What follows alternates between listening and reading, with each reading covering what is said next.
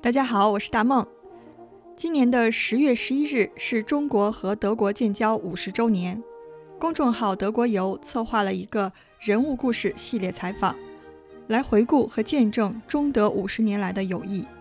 本期节目，大梦有幸采访了旅居德国的元号演奏家、教育家韩晓明教授。咱们熟悉管弦乐的听众朋友们啊，一定是对韩教授的传奇经历不陌生的。一九八零年，年仅十七岁的韩晓明就担任了原中国中央乐团的元号首席。一九八一年，他跟随世界著名的指挥家小泽征尔去美国波士顿读书。一九八四年，转去德国慕尼黑攻读硕士学位。从一九八五年开始，韩晓明担任德国广播爱乐乐团的元号首席。一九九二年，他还不到三十岁，便已成为德国最年轻并且是唯一一位来自亚洲的元号及室内乐演奏教授。与他合作过的交响乐团有柏林爱乐乐团、维也纳爱乐乐团、巴伐利亚交响乐团。汉堡交响乐团、法兰克福交响乐团以及慕尼黑、柏林、科隆和杜塞尔多夫等城市的歌剧院交响乐团，还有马勒室内交响乐团等世界顶级乐团。除此之外，韩教授为中国交响乐和元号教育事业做出的贡献也是显著卓越的。他除了担任中央音乐学院和上海音乐学院客座教授以外，还在中国策划组织了一系列具有国际影响力的大型音乐节活动。韩教授还一直致力于中国管乐人才的培养，他的学生中有中央音乐学院元号教授满意，还有上海音乐学院教授顾聪等海内外知名的青年演奏家。大梦为了准备这期访谈，不仅看了韩教授所有的采访和报道。还专门请教了在乐团工作的朋友们。如果让我用一句话来总结这次采访的经历，我想那应该是：热爱是最好的老师。全身心投入一件事情，把它做到极致，并且能够乐在其中，是人生最满足的状态。采访的话题分为四部分：浅谈元号乐器知识，对演奏和教学的追求，与德国的情缘，以及对六十岁以后人生的畅想。好，咱们长话短说，一起来听与韩晓明教授的采访实录。韩老师您好，谢谢接受公众号“德国游”的采访。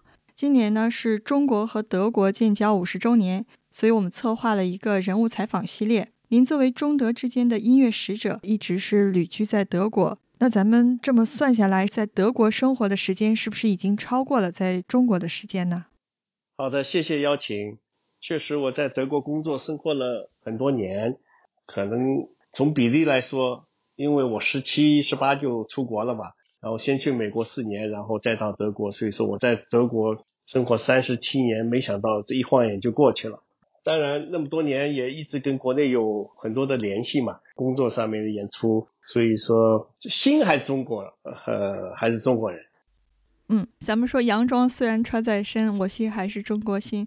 新冠之前呢，您是经常回国教学、演出、出席各种的媒体活动，但是因为这个疫情的缘故，大概也很长时间没回国了。尤其是您国内的学生、听众和粉丝，其实都很关心您这三年做了什么，平时的演出啊、教学有没有受到疫情的影响？当然有很大的影响啊！这次的疫情，没想到，包括我，只能说我本人吧，我没想到是那么严重一件事情。一开始只只为是一个比较严重的流感，有可能过一段时间就会过去，但是真没想到延长了那么长的时间。二零一九年年底十二月份我还回过国，然后二零二零年年初疫情开始爆发，包括武汉这个封城，然后我们这边我记得很清楚，二零二零年三月十号的时候，我们正在排练，突然这个电台的领导进来说，现在情况非常严峻。啊，我们这一百号人在一个一个排练厅里面排练，会非常容易的互相传染，让我们就是说先回家，然后呢团里再决定本周的音乐会能不能继续进行。然后晚上就收到邮件了，说这个因为疫情确实传染太快，我们目前决定先取消。然后下个星期、后星期好几个星期一直连续取消，大家在家里待命。但是我们大家都在家里还是保持着这个练习状态。心情很不稳定了，因为这种事情从来没有经历过，突然一下全部停下来了。后来确实感觉到这疫情不是简单的事情，我们大概停了两三个月，因为我们是广播乐团，我们有优势，我们有电台，我们有电视。所以我们就继续在制作一些节目，但是呢，在非常这个严控的情况下进行。比如说一开始就小型的乐队，可能十几个人或者室内乐，呃，或者二十多个人，然后管乐跟弦乐中间还隔着那个玻璃墙，以防这个传染嘛。所以说呢，我们后来就一直坚持做在线上做活动给观众，然后之后慢一年以后，我们才开始有这个现场活动了。从工作角度来说呢，我们都是常年都在旅行中飞来飞去啊。我一年都得去中国六七次，不同的项目去教学啊、演出啊什么，反正每个月都会在飞来飞去吧，总是有一点旅行的。突然停下来呢，觉得挺好，可以休息休息啊。这其实前半年真是觉得这辈子好像都没有这么放松过一次，就给自己放了一个特别大的假期，算是对。对，算是彻底就是可以休养生息了，就就不用不用是老在天上飞了啊。从教学角度来上呢，一开始我不太习惯网络授课，因为总觉得面对面那么多年了，突然一下网络，但是通过一段的时间呢，后来也慢慢适应了，总比不上课好吧？因为很多学生嘛，他们也关着，因为毕竟他们可能比我们还更。更郁闷，对，对我们年龄毕竟在那边，就是说能跟他们沟通啊，不光是专业上面给他们上课呀，继续最起码生活上也能跟他们关心一下，可以聊聊天啊。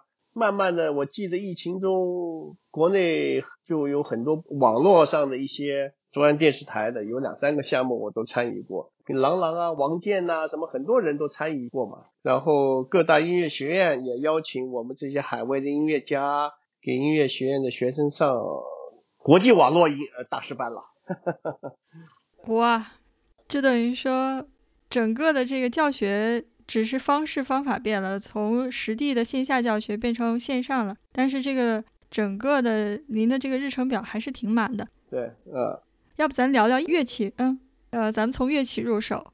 我是这两天一直在看和圆号相关的一些知识啊，我看到有这么一个说法。挺有意思，我跟您分享一下。他说，一个交响乐团里面最难驾驭的乐器应该是圆号，因为你看它又是这么多的泛音，还有移调。您觉得这句话说的有道理吗？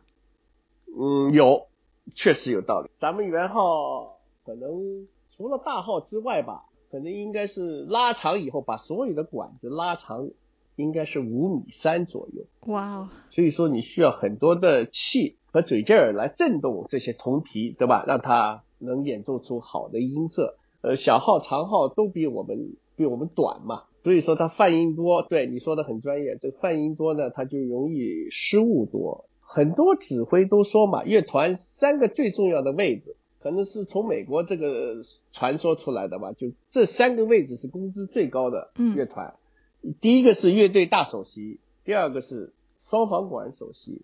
第三个就是圆号首席，这三个人的工资永远是比普通人都高一点，在欧洲没有这个，那是为什么呢？因为就好的人少啊，对吧？不是说没有，有，但是你要挑好的不多，而且这些这几个位置的人特别容易伤，手小提琴少一点吧，就是双簧管跟圆号，因为可能因为它管乐器嘛，呃，容易失误啊，或者跟这个你身体啊，这年龄段呐。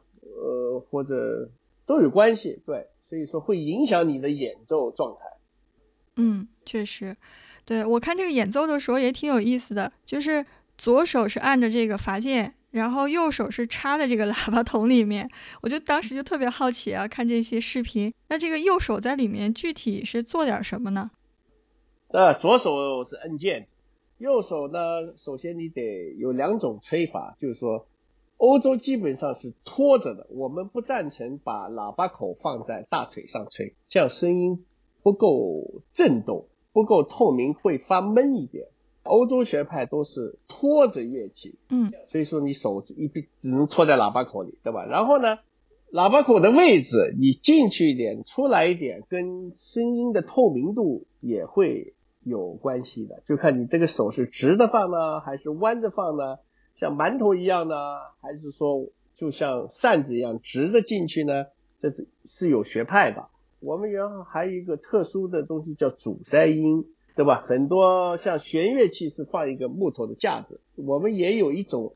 叫木塞子，这叫阻塞音；还有一种叫 stop note 呢，就是专门用手堵吹的音色，就是比较更激烈一点、更刚硬一点的嘛，就特殊音效。所以说呢，这个手的功能还是很强的。那是不是就是每首曲子的时候，右手是一直特别在里面特别忙碌的，不停的要变换音色，然后放在合适的位置或做一个什么手型？不是说每个曲子在一个曲子会来动动东西，基本上就是一个风格吧。在德国，你选择一个就是一个手的位置，不能太进去，也别太进去，太往里多一点的。意大利啊什么，他们那边是是东欧的比较往里一点，德国的呢稍微中间一点。对，所以说这个位置基本上是基本上是按照你老师会帮学生去调起，找到一个跟你的乐器啊、你的号嘴啊。你个人的这个身体状况就会帮学生找到一个比较理想的位置，基本上就应该在这个位置上，不要动来动去了。固定。对，但是主塞音会很多的，像那个舍文斯基啊，包括很多现代的二十世纪作品，有很多是用手主塞音的。法国作品有很多，WC 的啊。法国作品。对法，特别是法国作品，对。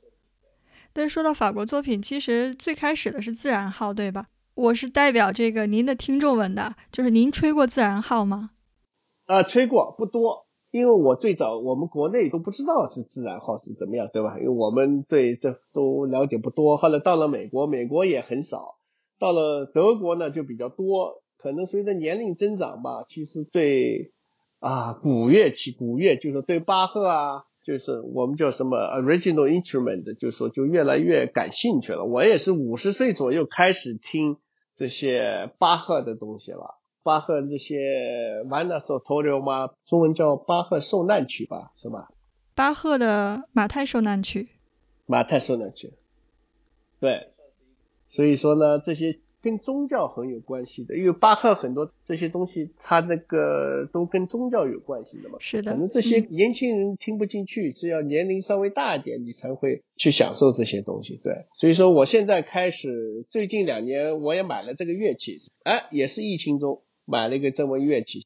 呃，有些乐团现在要求演奏莫扎特、海顿这些早期音乐呢，是古典音乐，是希望都用这个自然圆号。自然圆号。确实有个很好的好处，因为它跟现代乐器不一样，它的音色呢比较厚一点，所以说呢，它吹响的时候吧，它的那个频率啊跟那个现代圆号不一样，不太会压住弦乐器。因为用现代圆号吹莫扎特、海顿吧，新的乐器做的很好，它的穿透力太强，所以说呢，很容易盖住弦乐。而且能盖住演唱，如果是瓦格纳的那种，那声嘶力竭的，对这个歌剧的演唱者是要求体力的，这个要求是很高的。啊，对，瓦格纳不会用自然圆号了，一般到贝多芬就差不多。但布拉姆斯现在也有人用，也有也有也有。布拉姆斯是正好在中间，呃，布拉姆斯那时候好像是。正好在就是换的换阶段的时候，的过渡时候，过渡的这块，贝多芬的时候很多还是用用自然圆号的，所以说自然圆号的声音它容易跟其他的乐器融在一起，但是反而你掌握它以后，我现在觉得自然圆号比现代圆号还更好吹，这是一个过程，因为它音很准，现代乐乐器是按键子的嘛，所以说自然圆号它都是泛音，这个管子长度如基本上做出来它都是。比现代乐器比较标准，所以说呢，音准实际上出来就会准很多，我很喜欢。呃，但实际上您看啊，就是这个自然圆号，就等于说是需要脑子和手更灵活一些，因为它没有就现代的这些乐器的一些。后天的一些处理，虽然它音准准，但是我看还需要移调，对吧？这个不光是自然圆号的，这个现在的这个双调活塞圆号，它也是需要临场，比如说他说您给我移个调，那就等于说咱们吹圆号的人的脑子非常活跃，数学特别好，马上就能给你把这个升个八度，降个八度。这个就看是这个，其实在国内的教学，呃，乐理、视唱内耳乐理是教的很好的。这个要从小就学，年纪大了就不行了。这年纪最小，你告诉他，对吧？要转调练习嘛，就是这完全就市场练耳就，嗯，是有一套方法的。我们从小受训练的，所以说就我上个礼拜演奏瓦格纳，我就发现大概呃有二十多次转调吧，但只是在三个。三四个调中间转，不是说转七八个调啊，就是说每次降 E 调用多，D 调多，A 调多，G 调多，对吧？所以说呢，基本上是在这几个调里面对，那倒是。不过提到瓦格纳的话，就是我是听过那个，就是尼布龙根《指环》中的莱茵黄金那一段那一段其实基本上也算是瓦格纳，嗯，用他的这个专属的这个瓦格纳号，对对，就是专门给这个他的这部剧。是等于说创造了，或者是自己又重新制造了一个新的乐器，这个和咱们现在的圆号有什么区别吗？哦，那区别很大。它这个其实跟有一个号乐器叫中音号很接近的，中是但是它是反过来，中音号这个喇叭筒是反过来，但是那个长短啊是很接近的。但是呢，只是瓦格纳当时他觉得这个音区。不够，所以说呢，他可能就专门找人设计了这么一个乐器出来，就是说让圆号又多了一个八度，其实往下不一定往上，只是感觉上面音区多了一个八度，宽了很多啊，就像弦乐五重奏一样，弦乐四重奏对吧？没有贝斯的，如果很多那个舒曼、布朗姆斯有些弦乐的重奏是加一个大贝斯的，它马上就会厚很多。是，对，那就等于说乐团中如果是要上瓦格纳号的话，也是咱们吹圆号的同时对这个演奏家他去吹对吧？他没有对对，这个号嘴就是专门设计这个乐器，说难也不难，就是要适应一下，因为国内用的不多，所以大家都觉得很不敢吹。实际上现在好像各个团都演过瓦格纳了，最近七八年下来，所以说可能。都已经经历过了，包括布鲁克纳也用了嘛，对吧？布鲁克纳交响乐里面，斯特劳斯交响曲里面也有啊，对吧？斯特劳斯歌剧里面有也有，嗯，所以说呢，这个还是用的挺多的，对。哎，挺有意思的。咱们也可以说，一个不会吹瓦格纳号的圆号手，不是一个好的铜管乐演奏家。但所有这些乐器中，就是凡是需要大家用嘴吹的，好像对这个气息要求是特别高的。尤其是圆号，这个您说这一拉开这五米三，对吧？这个拐来拐去的，这个对气息的稳定性要求可能更高了。我看啊，就是咱们欧美的所有顶级乐团里面标配一般是四到六个圆号手，但是女生基本没有，我都没有看到过。那我可不可以说这是一个有着性别歧视的乐器啊？以前有，肯定有，但是其实最最近二十年已经突破了。因为现在女生吹圆号的非常多啊，已经差不多都到一半了。因为像柏林爱乐已经有两个女士吹圆号的，柏林爱乐啊，嗯，其他乐团现在圆号十最十年前已经就很普遍，就是说它无所谓的，就是说已经普女生也可以学。对对，小号长号是少，非常少。对，或者大家会有一个就是性别趋向性，比如说，哎，你看女孩子弹个钢琴啊，学个小提琴都挺好的。那个圆号那个东西就是又沉，然后拿在手里有可能觉得女生又不优美。我猜呀，可能是不是说她不能演，她是可能是觉得这个和性别属性有一些标签儿。但是说到这个，你看其他乐器，咱们说的这个小提琴、钢琴，它基本都是童子功。我看这些成名的。成家的，对吧？他们四五岁基本上就开始要练琴了，但是圆号演奏家基本上是十多岁他才开始练、开始学。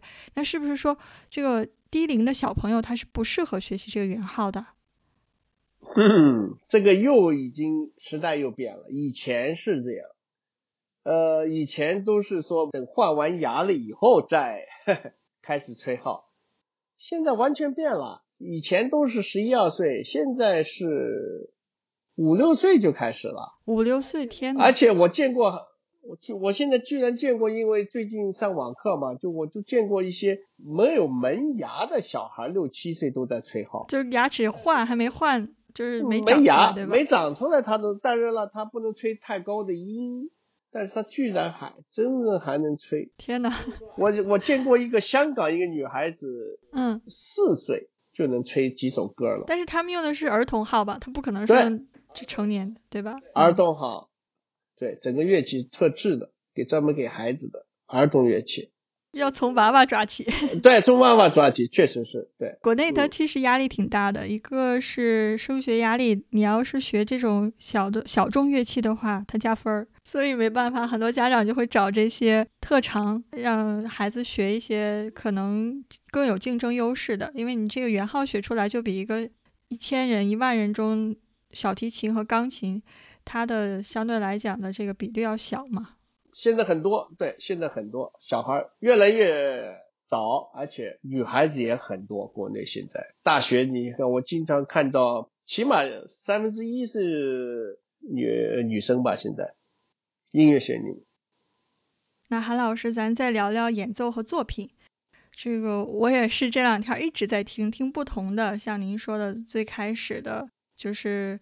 呃，从巴赫也好呀，从法国的作品，就是巴洛克开始到现在的一些现代作品，我发现好像欧洲至少咱们德国这边公认的最有名的还是莫扎特的四首圆号协奏曲。然后我就特别好奇，那在您心目中有没有那么一首最经典的圆号作品？哎呦，不能只有一首，这个太有点太绝对了。对，太当然莫扎特。莫那莫扎特几首非常经典了，但是特劳斯两首也非常经典，特别是特劳斯的第二协奏曲是特劳斯，就理查是特劳斯的第二弦号协奏曲，因为他这理查很晚的作品了，很晚的作品，对，所以说这一部作品也相当相当的优秀。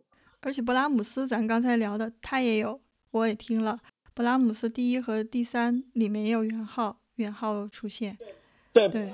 呃，布拉姆斯写了一个，写了一首非常有名的室内乐三重奏，是小提琴、钢琴、圆号三重奏，这是非常有名的一个曲子。特别是在第二乐章的时候，他在写，这个时候他母亲去世了，所以说第二乐章基本上是写给他母亲的。所以说，布拉姆斯这个三重奏，圆号、钢琴、小提琴三重奏也是一个。也是一个名曲，对，非常值得一听的一首，我介绍大家去听。我去听，我马上去听。这个我是真的不知道，这个等于说我的意外收获。嗯，但是其实我看了这些，它都是不简单，尤其是独奏，对心理压力还是蛮大的。有这么大师级的作品，而且好像很多演奏家都特别害怕演奏柴五柴五的那个圆号独奏，很多演奏家都是觉得是他们这个可能。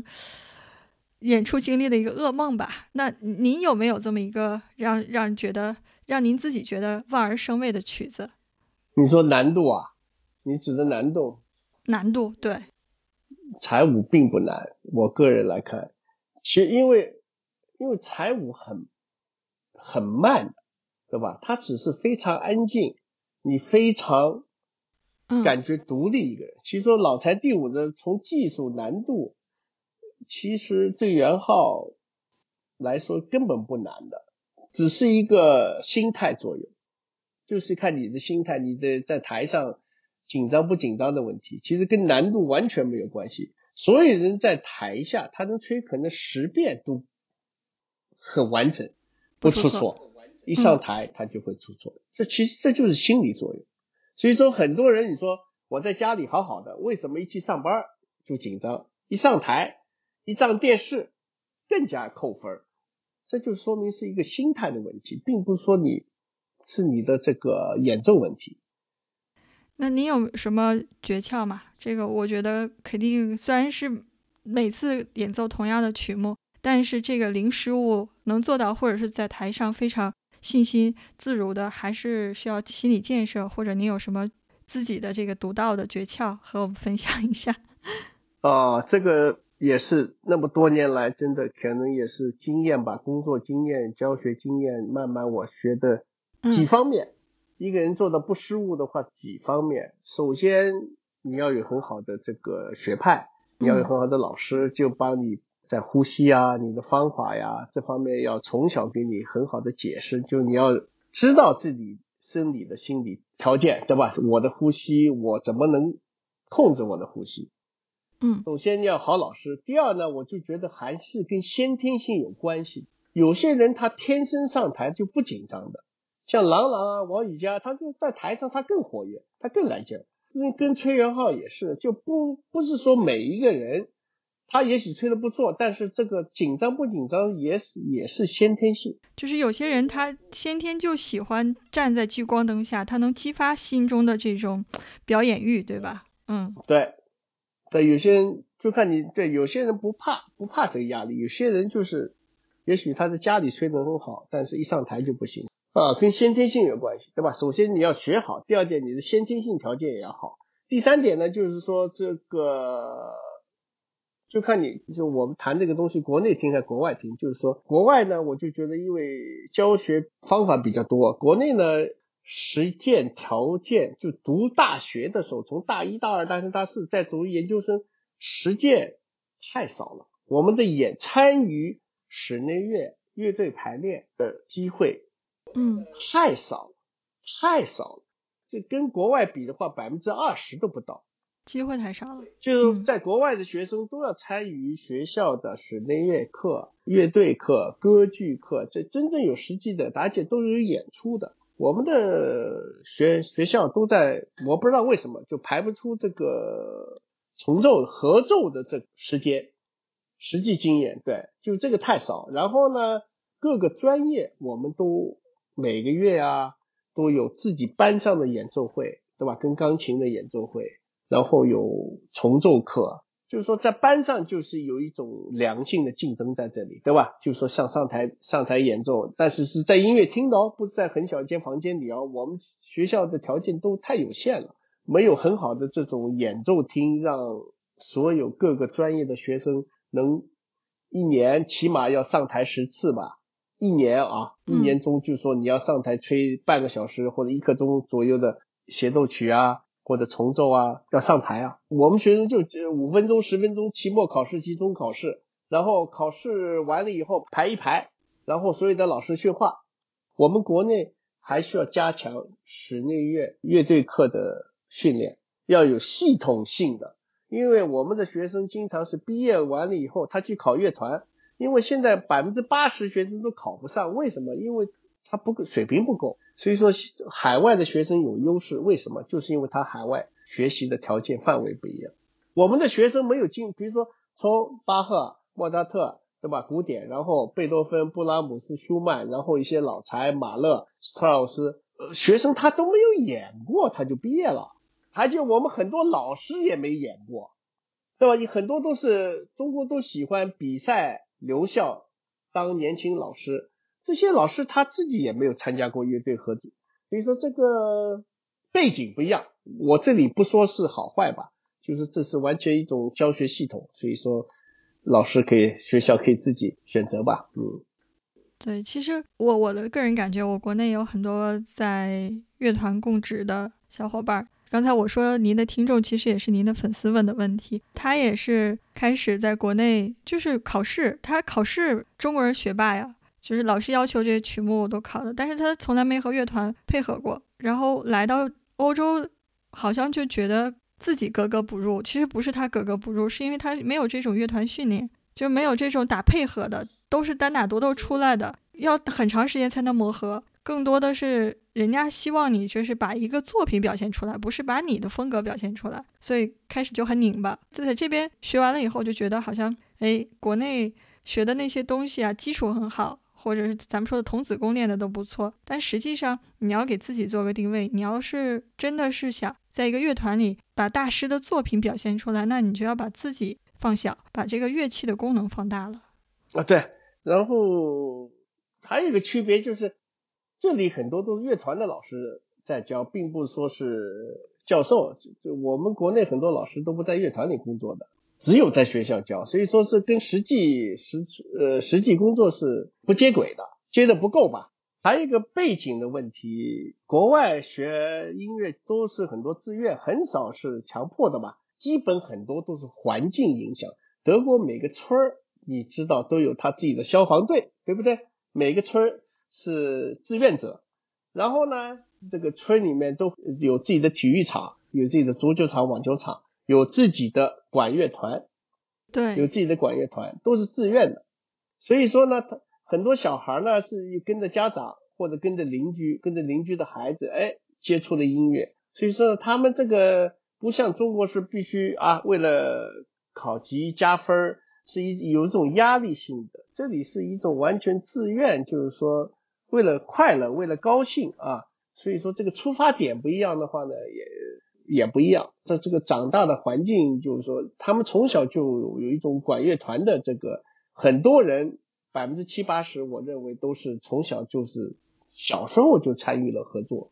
咱们在这个 Zaland 和我们这边也很像，就是有有卡纳瓦瓦，有狂欢节。对。那个很小，就小孩就开始学这个横笛呀，或者是学个乐器去参加这个游行演出，所以对他们来说应该是个高兴的事儿。哎呀，我可以和大家一起上街，有糖果，是个开心的事儿。咱们是，哎呀，我要学不好，爸爸妈妈这个脸拉的老长，然后说不定还要把我这个再练，还不能吃饭，就变成一个很苦的事情，没有乐趣可言了。那咱刚才说到乐团嘛，其实元号它是一个非常好的独奏乐器。它基本上可以，它的表现力我不这么看。元号跟其他乐器跟木管来说，我们圆号还是有限，因为一般人没有几个人世界上能吹俩小时一场独奏音乐会，没有几个人一一个小时差不多了。所以说呢，我们跟木管比，还是长笛、双簧管能吹俩小时，黑管更不累了。那是，所以说我们还是一种在一组声音更好听，比一个圆号。圆号声音我们当然还是有四个八度啊。但是呢，音色变化还是没有其他的多。嗯，我们圆号的声音跟中低琴很接近。对，中低琴的曲目比圆号还少。实际上，我们还是四个人一组比较强。但是现在圆号独奏的比以前多了，也许是最近二三十年的这国际圆号比赛的曲目增加了现代派的曲目。对我来说，三十年前。我开始工作的时候，不可思议的难度的新作品，现在年轻人花舌呀，或者是一些一百八十的速度的一些快速的这些音符啊、高低啊、跳来跳去啊，或者这些对我来说是不可思议的。现现在通过这些新作品，就是说一直在突破、突破、突破，现在的演奏水平比之前。好很多，每十五年、十年就在都在进步。就像这个手机大小似的，就是原来那个大哥大，现在这么小的芯片也越来越小，对吧？对，还是有这样的一个技巧上的一个更高要求。但实话实说，你看咱们所有这些国际的古典赛事，德国最有名的之一的话就是慕尼黑的 a c h Day 国际音乐节，它真是这两年我查了一下，是所有的曲目。他的对元昊的要求就是那几首经典的肯定是要对吧？但是他是加入了很多现代派的作品，非常多，三首，非常多，嗯，十二首，十二前后左右十二首，三首是现代派的，而且有一首是指定的，专门写给这个比赛的。所以说呢，他最近这么七八年，他每四年五年轮到一次，可能现在已经有十几首。上次是二零二零，对，五年六年轮一次。所以说最近，比如说。每年，然后布拉格也有，日内瓦也有，所以说呢，留下了很多好的作品。现在，就等于说，观众是被训练了，是被作曲家训练了，才慢慢接受这个圆号独奏的地位。这独奏它本身是通过这个现代派的曲目表现，有有这样的一个机会表现出来，而且它这些花活啊，咱们说的一个技巧性，比如说快，或者是对不敢写，很很多人不敢写，法国人写的很多，很早，二十年前法国人就写。都会写很难的，Pierre Boulez 啊，Hans Hollig 啊，都写过很难的东西。呃，德国这些 Wolfgang Reim 啊，拉赫曼呐，都写过圆号协奏曲。但是呢，可能是因为观众太不能接受，演奏一次两次就没有了。但是呢，我那个我那个好朋友 Stefan Dor，Stefan Dor，你可以查一下，他好像每三年他就是在柏林爱乐吹独奏，但他都是选择吹现代版作品。他很聪明。他每次都是找一个很有名的作曲家，但是呢，他找四五个乐团呐，共同创作，共同创作。比如说澳大利亚、东京、德国、法国，大家共同出资来违约违约一个作曲家写一个作品，然后呢，这个作品在两年之内呢，可能会在全世界的都会这么演演一次，这样的影响力就会大一点，传播力也大一点。所以说，当然了，也许他的平台比较好，柏林爱乐嘛，对吧？所以说他这个工作做得很好。那他们乐团很多人都也现在会作品，不光是他了，对他们团里很多人。但是说个这个独奏，您说其实他元昊还是放在一个小的这样团队中，让琴瑟和谐比较好。那你有没有想过，就是有生之年想和哪位元昊演奏家做个二重奏，一起演奏一个什么经典的作品？啊。比如说您的朋友史蒂芬，呃，太多了，那他都参我他我的婚礼他都参他都吹过。这个因为第二圆号声部不一样嘛，就我适合因为多年都吹第一圆号声部，第二圆号声部比较低一点，所以说第二声部啊太多了。现在吹好圆号人太多了，对，我们当年成立过圆号德国重奏团，现在又有一批年轻人成立过叫 German Song，German Horn Song，对吧？德国圆号声音团，对。说你上网也查得到，我们之前跟斯蒂芬道啊，跟柏林爱乐几个，然后巴伐利亚广播我们成立过，都出过 CD。不过我这个问题问的也不地道，您说谁这个都有点得罪其他人的这个嫌疑。呃，对，太多，嗯，对吧？太多。嗯，但是实话实说，就很多人他会选择，就是比如说啊，这个对体力要求。很高的情况下，如果说我现在这这两年我可以想从事教学，或者我转型，我就从一个演奏家转型到一个作曲家，你有没有想过说要尝试一下作曲？没有，因为作曲这个东西是一个，首先是一个兴趣问题，你喜不喜欢这个？因为作曲我就觉得太难了，这个这个挑战，说实话对我来说太大，因为我从小对和声啊、对配器啊、对位啊这些没有没有。可能小时候没有注意，所以所以说呢，我对作曲没有下过功夫，我对指挥感过兴趣，所以呢，以前三十年前吧，就那时候李佳是好朋友嘛，经常去意大利啊，然后还跟他上过一些课，我也自己去参加过大师班。三十年前是，但后来我也是觉得，因为这个太花时间了，要学很多总谱啊，要学要背很多东西啊，所以说就当时可能各种各样的原因吧。这个工作啊、教学啊、家庭啊，就就放弃了。所以说，我觉得元昊够我忙的了。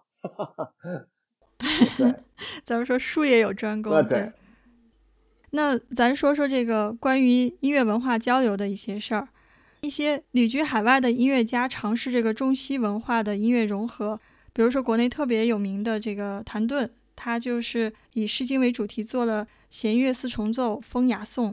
这个西方古典乐坛好像从来就没有被哪个国家的民族音乐或者是民族乐器所动摇过，这是不是说明啊？这个音乐它不是人类通用的语言？好，这个问题问的很好。实际上音乐是是通的，但是能不能作为这个所谓的主题音乐或者怎么样？贝多芬、莫扎特为什么那么几百年下来还能？全世界都能接受呢，可能还是跟这个好听有关系吧，比或者是跟国家的这个罗马帝国强度有关系。有人探讨过这个问题，也是我觉得跟跟国家的强度历史有关系，跟音乐的本身当然也有关系。但是民族的东西，呃，当然了，我就不知道这个西洋东西算民族吗，还是不算民族？那就是说，因为德国，你像 OK，你说贝多芬。他算算民族吗？它应该是世界的吧，这个很对吧？但是对对，他是世界。但是德国，你说巴伐利亚音乐，对吧？当地巴伐利亚的乡村音乐什么这些，呃，美国的这种牛仔音乐啊，或者或者我说那个叫什么那个那个黑人黑人乐 blues 啊，呃，blues 已经很国际化了，他他已经已已经没有国界了。通都已经全世界都喜欢了，那包括我就那个匈牙利他们那些那个叫什么来着，Gypsy，但是他上不了吉普赛音乐上不了国际舞台，呃，但你说吉普赛音乐，嗯，以色列有很传统，它的中对吧？中东音乐、以色列音乐，他们就有，但是没有在国际真正的国际舞台上。对吧？你说日本，他的音乐，他的五声音调跟中国一样，对吧？亚洲所谓的我们亚洲，韩国、日本、中国都是五声音调嘛，对吧？我们的音乐就是说，呃，有现代音乐家给作品，现在有很多成功的中国老一辈的成龙啊、陈怡啊、这叶小刚啊。团队的七大才子吧，还八大才子中央音乐学院的，上海也有很多。然后现在年轻的有很多，在美国的、在欧洲的都有很多。但是他们只是用了一点点中国的素材在里面，并不是说整体的这个，你说把我们的这些精细搬到德国的或者去舞台上，对吧？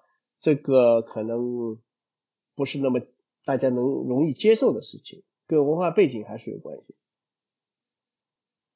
对，但是至少就是以前中国的音乐家和演奏家都不常见，就是和您一样世界知名的九十年代，基本上一个亚洲人、中国人的面孔都不常见。但现在我们我去一个音乐会去看的话，我能看到很多的中国人或者亚洲人的面孔，而且已经是属于是非常。厉害的首席了，比如说长沙的这个梅迪扬，现在柏林爱乐就是中提琴首席。嗯，我我看你也是，就是一直投身教育事业，可以说是桃李满天下了。像呃满意啊、顾聪，他们也是属于在知名乐团担任首席。那能不能说说您作为这个音乐教育家，这辈子到现在最得意的事情是什么？啊，最得意的事情，最得意的事情我就跟你说，当然我。二十一岁就进了德国广播乐团嘛，然后二十九岁，当年应该算是德国最年轻的管乐教授吧，又是一个我当时还中国籍的，还是拿中国护照的时候，二十九岁考入了呃萨尔州音乐学院的终身制的元号教授，这件事情可能是我这辈子最骄傲的一件事情。但后来我又放弃了，哈哈哈哈哈，没有人生啊？为什么？这是终身的呀，很难得，为什么？是怎么是终身？但是因为这样子，因为二零二零零八这个奥运之后呢，中国那当时很发达。二零零九年呢，我在中央音乐学院的时候做客座教授，然后呢帮助中央音乐学院做那做了好几年的音乐节。后来大剧院成立之后呢，我就把开幕式啊或者闭幕式啊一些重要音乐会放到大剧院去，所以呢跟大剧院当时建立了关系。呃，后来他们的后来那个院长就零九二零零九的时候就问我，说大剧院成立一年多了，没有自己的团队，很想成立一个自己的乐团，问我有没有想法和兴趣来帮他们一起组建，担任首任总经理这个位置。所以说我对我来说，当时正好已经然后退了二十五年了嘛。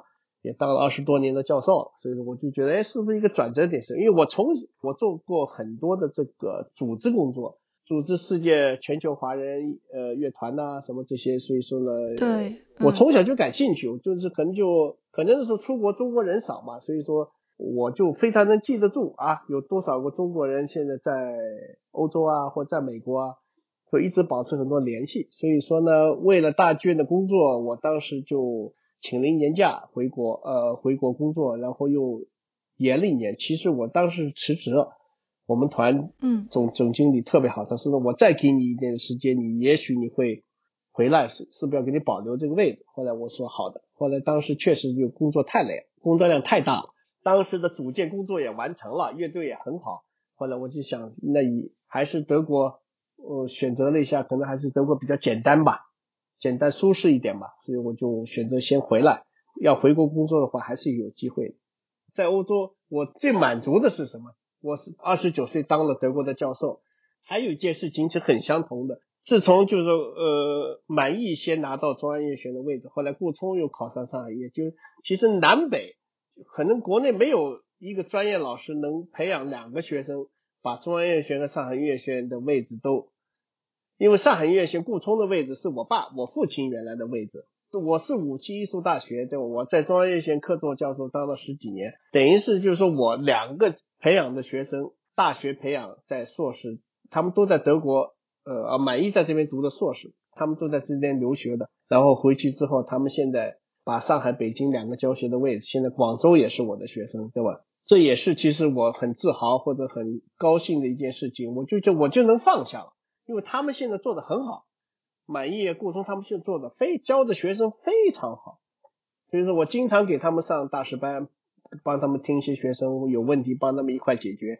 他们现在是呃带着我玩，不是我带我我我要负责，对他们先带着我玩，他们现在很活跃。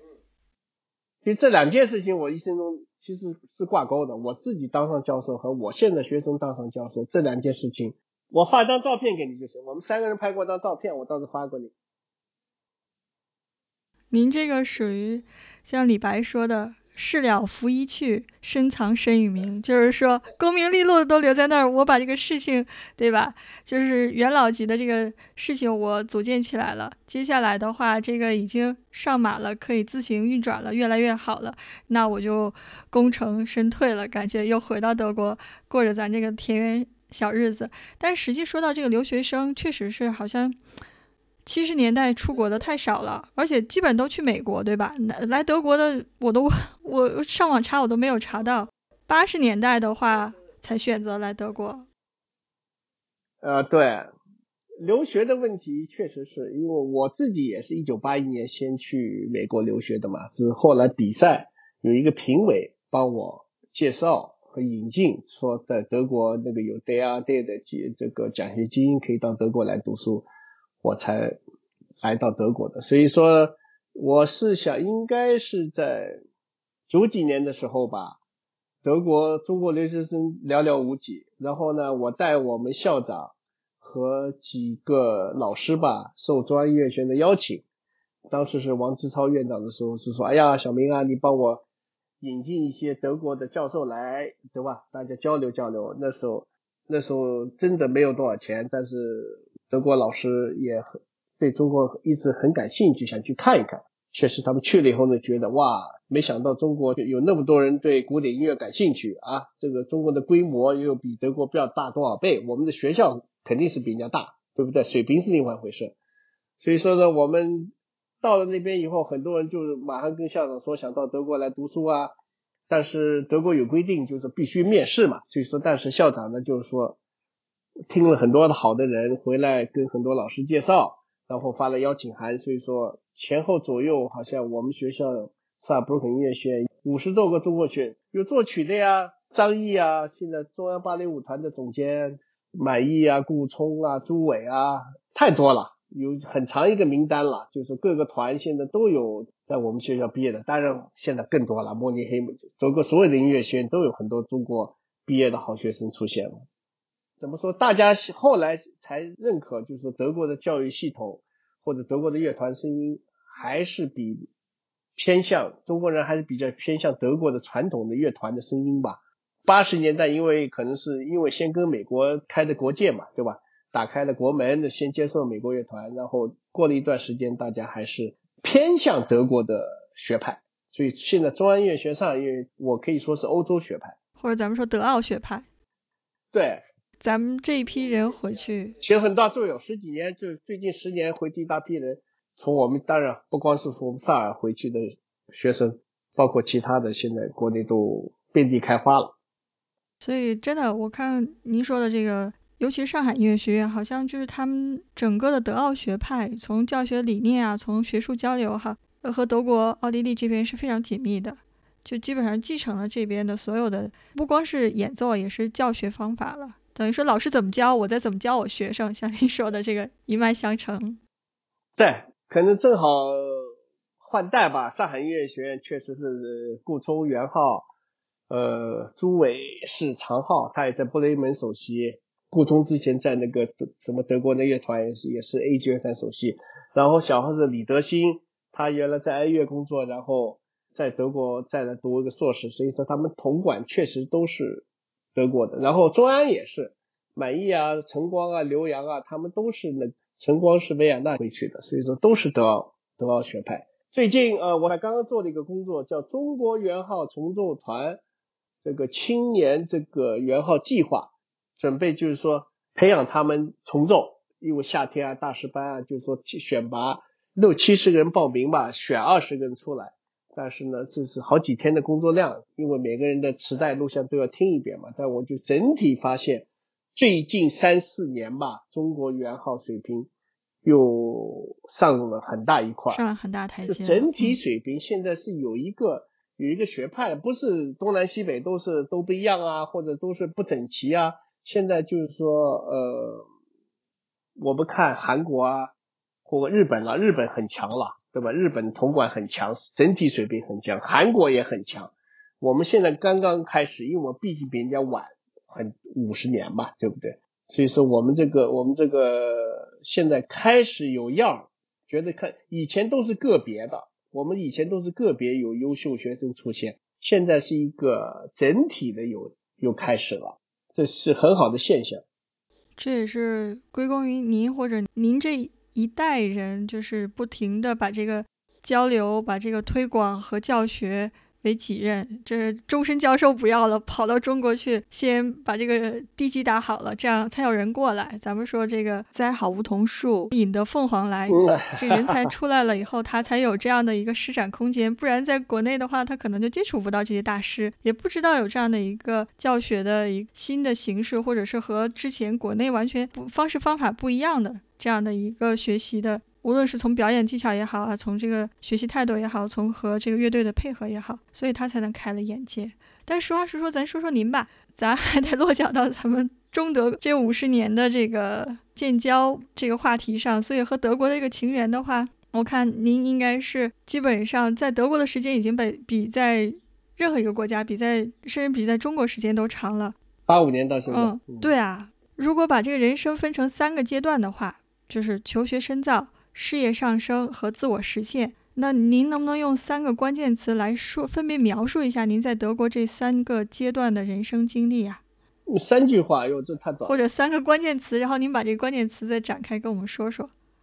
好，先说求学阶段。求学，我先是很这个幸运拿到 Day R Day 的奖学金。我先是他八四年一定要。一个语言课嘛，对啊，那个歌德学院安排在法莱堡，所以说呢，我去法莱堡住在学生宿舍边上，崔元浩的同学啊就认识，然后啊，我突然才知道有很有名一个叫艾弗杰姆斯，艾弗杰姆一个英国教授在法莱堡教元浩，所以我就很感兴趣，就是说上午去上德语课，下午去听他上课，所以说一到德国就马上就觉得，哎呀，德国这个地方。这个老师我很崇拜的人嘛，所以说觉得，而且法兰堡是非常一个浪漫的、非常漂亮的那个黑森林城市嘛，所以说，然后但是呢，我还是希望想当时从美国过来说，一直一直一心想去慕尼黑读书，所以那个当时法兰堡那个教授留我的说，我你可以不用考试啊，我我给你保证你可以直接入学，然后来我还是去慕尼黑了，对，然后慕尼黑没到。还没开学呢，我就考到威尔兹堡乐团工作了。因为很多人说啊，那边有一个，你去报名嘛，一块。我就是我是想测试一下自己的实力，没想到给把其他的同学给比下了，自己考上了。所以说，我就当时就工作跟硕士同时进行了，一个月去慕尼黑几天，因为火车两个多小时嘛。然后一年多以后呢，我就。郑明勋当时在德国广播乐团当总监嘛，就我考这个乐团的，当时听说广播乐团的条件德国最好嘛，之后就报了名考上，一年多以后跳到这个一个乐团工作，所以我求学很短，怎么说呢？还没还没开学我就工作，很幸运。那可不可以说就是顺风顺水，对吧？这个咱们说连升三级，基本上没有像其他的学生，可能现在要学一个乐器的话。我看五年吧，我的朋友在这边学钢琴硕士毕业，他一共前前后加上语言，他好像在德国花了五年时间。像您这样就是神童级别了，一年搞定了。嗯，对，这可能跟中国的童子功啊，那也说明当时可能我在美国波士顿的时候也有很好的老师，那个很幸运吧，机机会吧，对，可能这些机会都是，所以说求学很短。然后呢，很早，我二十一岁就工作了嘛，工作了很早，我比人家早十年。教授一般三十四十岁、五十岁才当，我三十岁不到就当教授，然后对吧？一直就参加各种演出啊，德国的或者其他的去其他地方音乐节呀，小德珍尔的音乐节呀，包括美国的呀，什么各方面，反正参与过很多吧。很幸运，可能跟我的工作也有关系吧，因为广播乐团嘛，比较容易接触更多的人群，所以说邀请机会也本来这个德国音乐范围就好，我一直觉得很丰富，在德国一直跟美国还有保持联系嘛，跟老师啊同学，但是我总觉得在德国当音乐家比美国当音乐家更幸运一点，更有满足感。美国赚钱多，但是在德国工作，我觉得满足。观众的回应啊，对机会啊、机遇啊这方面跟美国完全不一样，传统也不一样。我很喜欢欧洲的生活环境啊，传统对。而且就是像中国人咱们的智慧说，就是知足常乐。我觉得您说的这个事业上升期，其实是一个就是很享受的过程。对啊。然后也是让人觉得就是很满足，这个满足来自于这个。整个音乐环境吧，我觉得说的太好。我刚来德国的时候，这个这个东西你是没法用语言去形容的，心里面就觉得这个音乐是无处不在的。你去听个音乐会，学生票才六块钱、七块钱，太便宜了，你就觉得年票博物馆五十块钱，对吧？你不去都觉得对不起这个钱，所以就潜移默化的就会受各种熏陶，然后去各种的这个文化展览，去看博物馆，去听音乐会，对。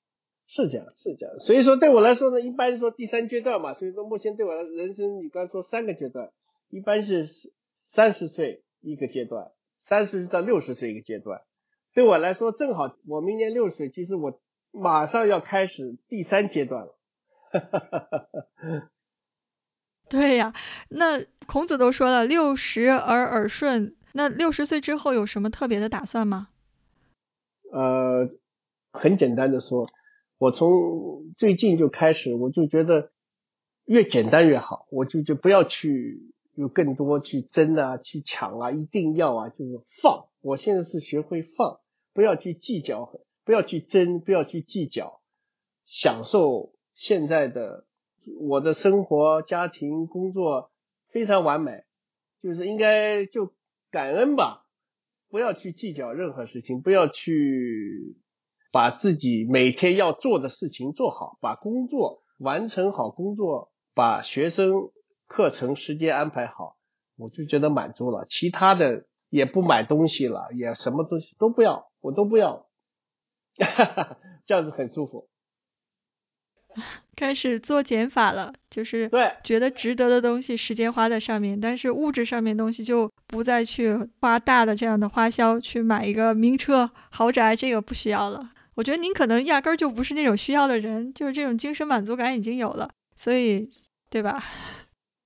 哎呀，世界欧洲漂亮的地方太多了，要去的地方、要玩的地方太多了，对吧？你买一个房子住在那儿，就动都动不了，何必呢？欧洲有那么多，对吧？西班牙、意大利、希腊、土耳其，你说要玩的地方太多了，瑞士、法国那么多好地方呢，不要停留在一个地方。您看，就是。只要就是技术在，或者是只要这个心年轻的话，我觉得音乐是很长寿的一件事情。那你有没有预想过，就是活到老吹到老，大概这个什么时候？哦，这是一个很 tricky 的问题。德国的退休时间延期了嘛？应该是六十五。六十七。对，我现在基本上我的因为呃。六三年出生的话呢，就要多干十八个月，等于是要基本上要干到六十七。这个是法定的，但是如果您想就是继续教学、继续表演，那没人拦着。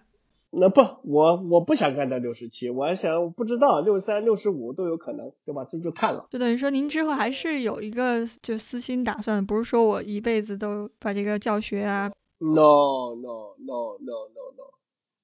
前几天于龙啊，正好在柏林嘛，他也比我小一岁，对吧？大家都在交流第三阶段的人生这一页，马上就要就要翻开来了，大家都都都在都在说这个问题。他说前两阶段都是百分之百可以享受的，他说最后这一阶段六十到九十岁，他说不是不一定这三十年都都是最好的，对不对？看你的身体状况啊，看他说对吧？这个很难说的，不是说。你六十到九十岁都是会很顺利的，对吧？是这个问题，人总得做点事儿。所以说呢，可能教学吹不一定要吹，因为我就觉得吹已经四十多年了，差不多了，吹号差不多了，可以教学可以教一点。但是我做很多顾问工作，我喜欢，比如说音乐节啊，去负责音乐节啊，或者是做跟音乐厅呃做节目啊，或者做乐器制造啊，把我的经验跟一些乐器制造厂可以给他们做顾问呢，对吧？这是音乐方面的。但是呢，我这个人很喜欢美食，是不是跟去小酒庄去买一个小房子呀，对吧？法国、意大利啊，哪里都可以啊，或者或者是美食啊，开一个小酒吧呀，或者开一小咖啡呀。都有可能嘛，对，所以说要人这样人生可能会完全是另外的一种颜色 color，我觉得很很好。明白，这样韩老师，这个二零二三年是您六十大寿，二零三三年的时候我再问一下您这个问题，看看有没有什么新的心得体会，对吧？咱可以有个十年之约，到了九十岁，咱们把这个三十年，说不定每年可以聊个天儿。呃，可以，可以，没有问题，没有问题。我我这边也是有什么想法啊什么的，我私下和您汇报。那我就问一个最后结束的问题吧，代表大家都说这个音乐人可能这个事业上时间投入比较多，术业有专攻，所以的话可能对个人爱好投入比较少。您说您是喜欢吃对吧？美食。那您最拿手的菜是什么？哎呦，我爱这太多了，牛排、火锅，还吃东西太多了。火锅什么都能吃到，对吧？然后牛排，我爱吃牛排啊。这个我我一看您是上海人，我以为您会说就是几个地道的上海菜，您这已经是国际味了。谢谢谢谢韩老师，辛苦您了。这个时间我希望没有打扰您太长。没事没事没事，好，谢谢你谢谢你，好吧。好嘞，再见，韩老师再见。好，谢谢，再见。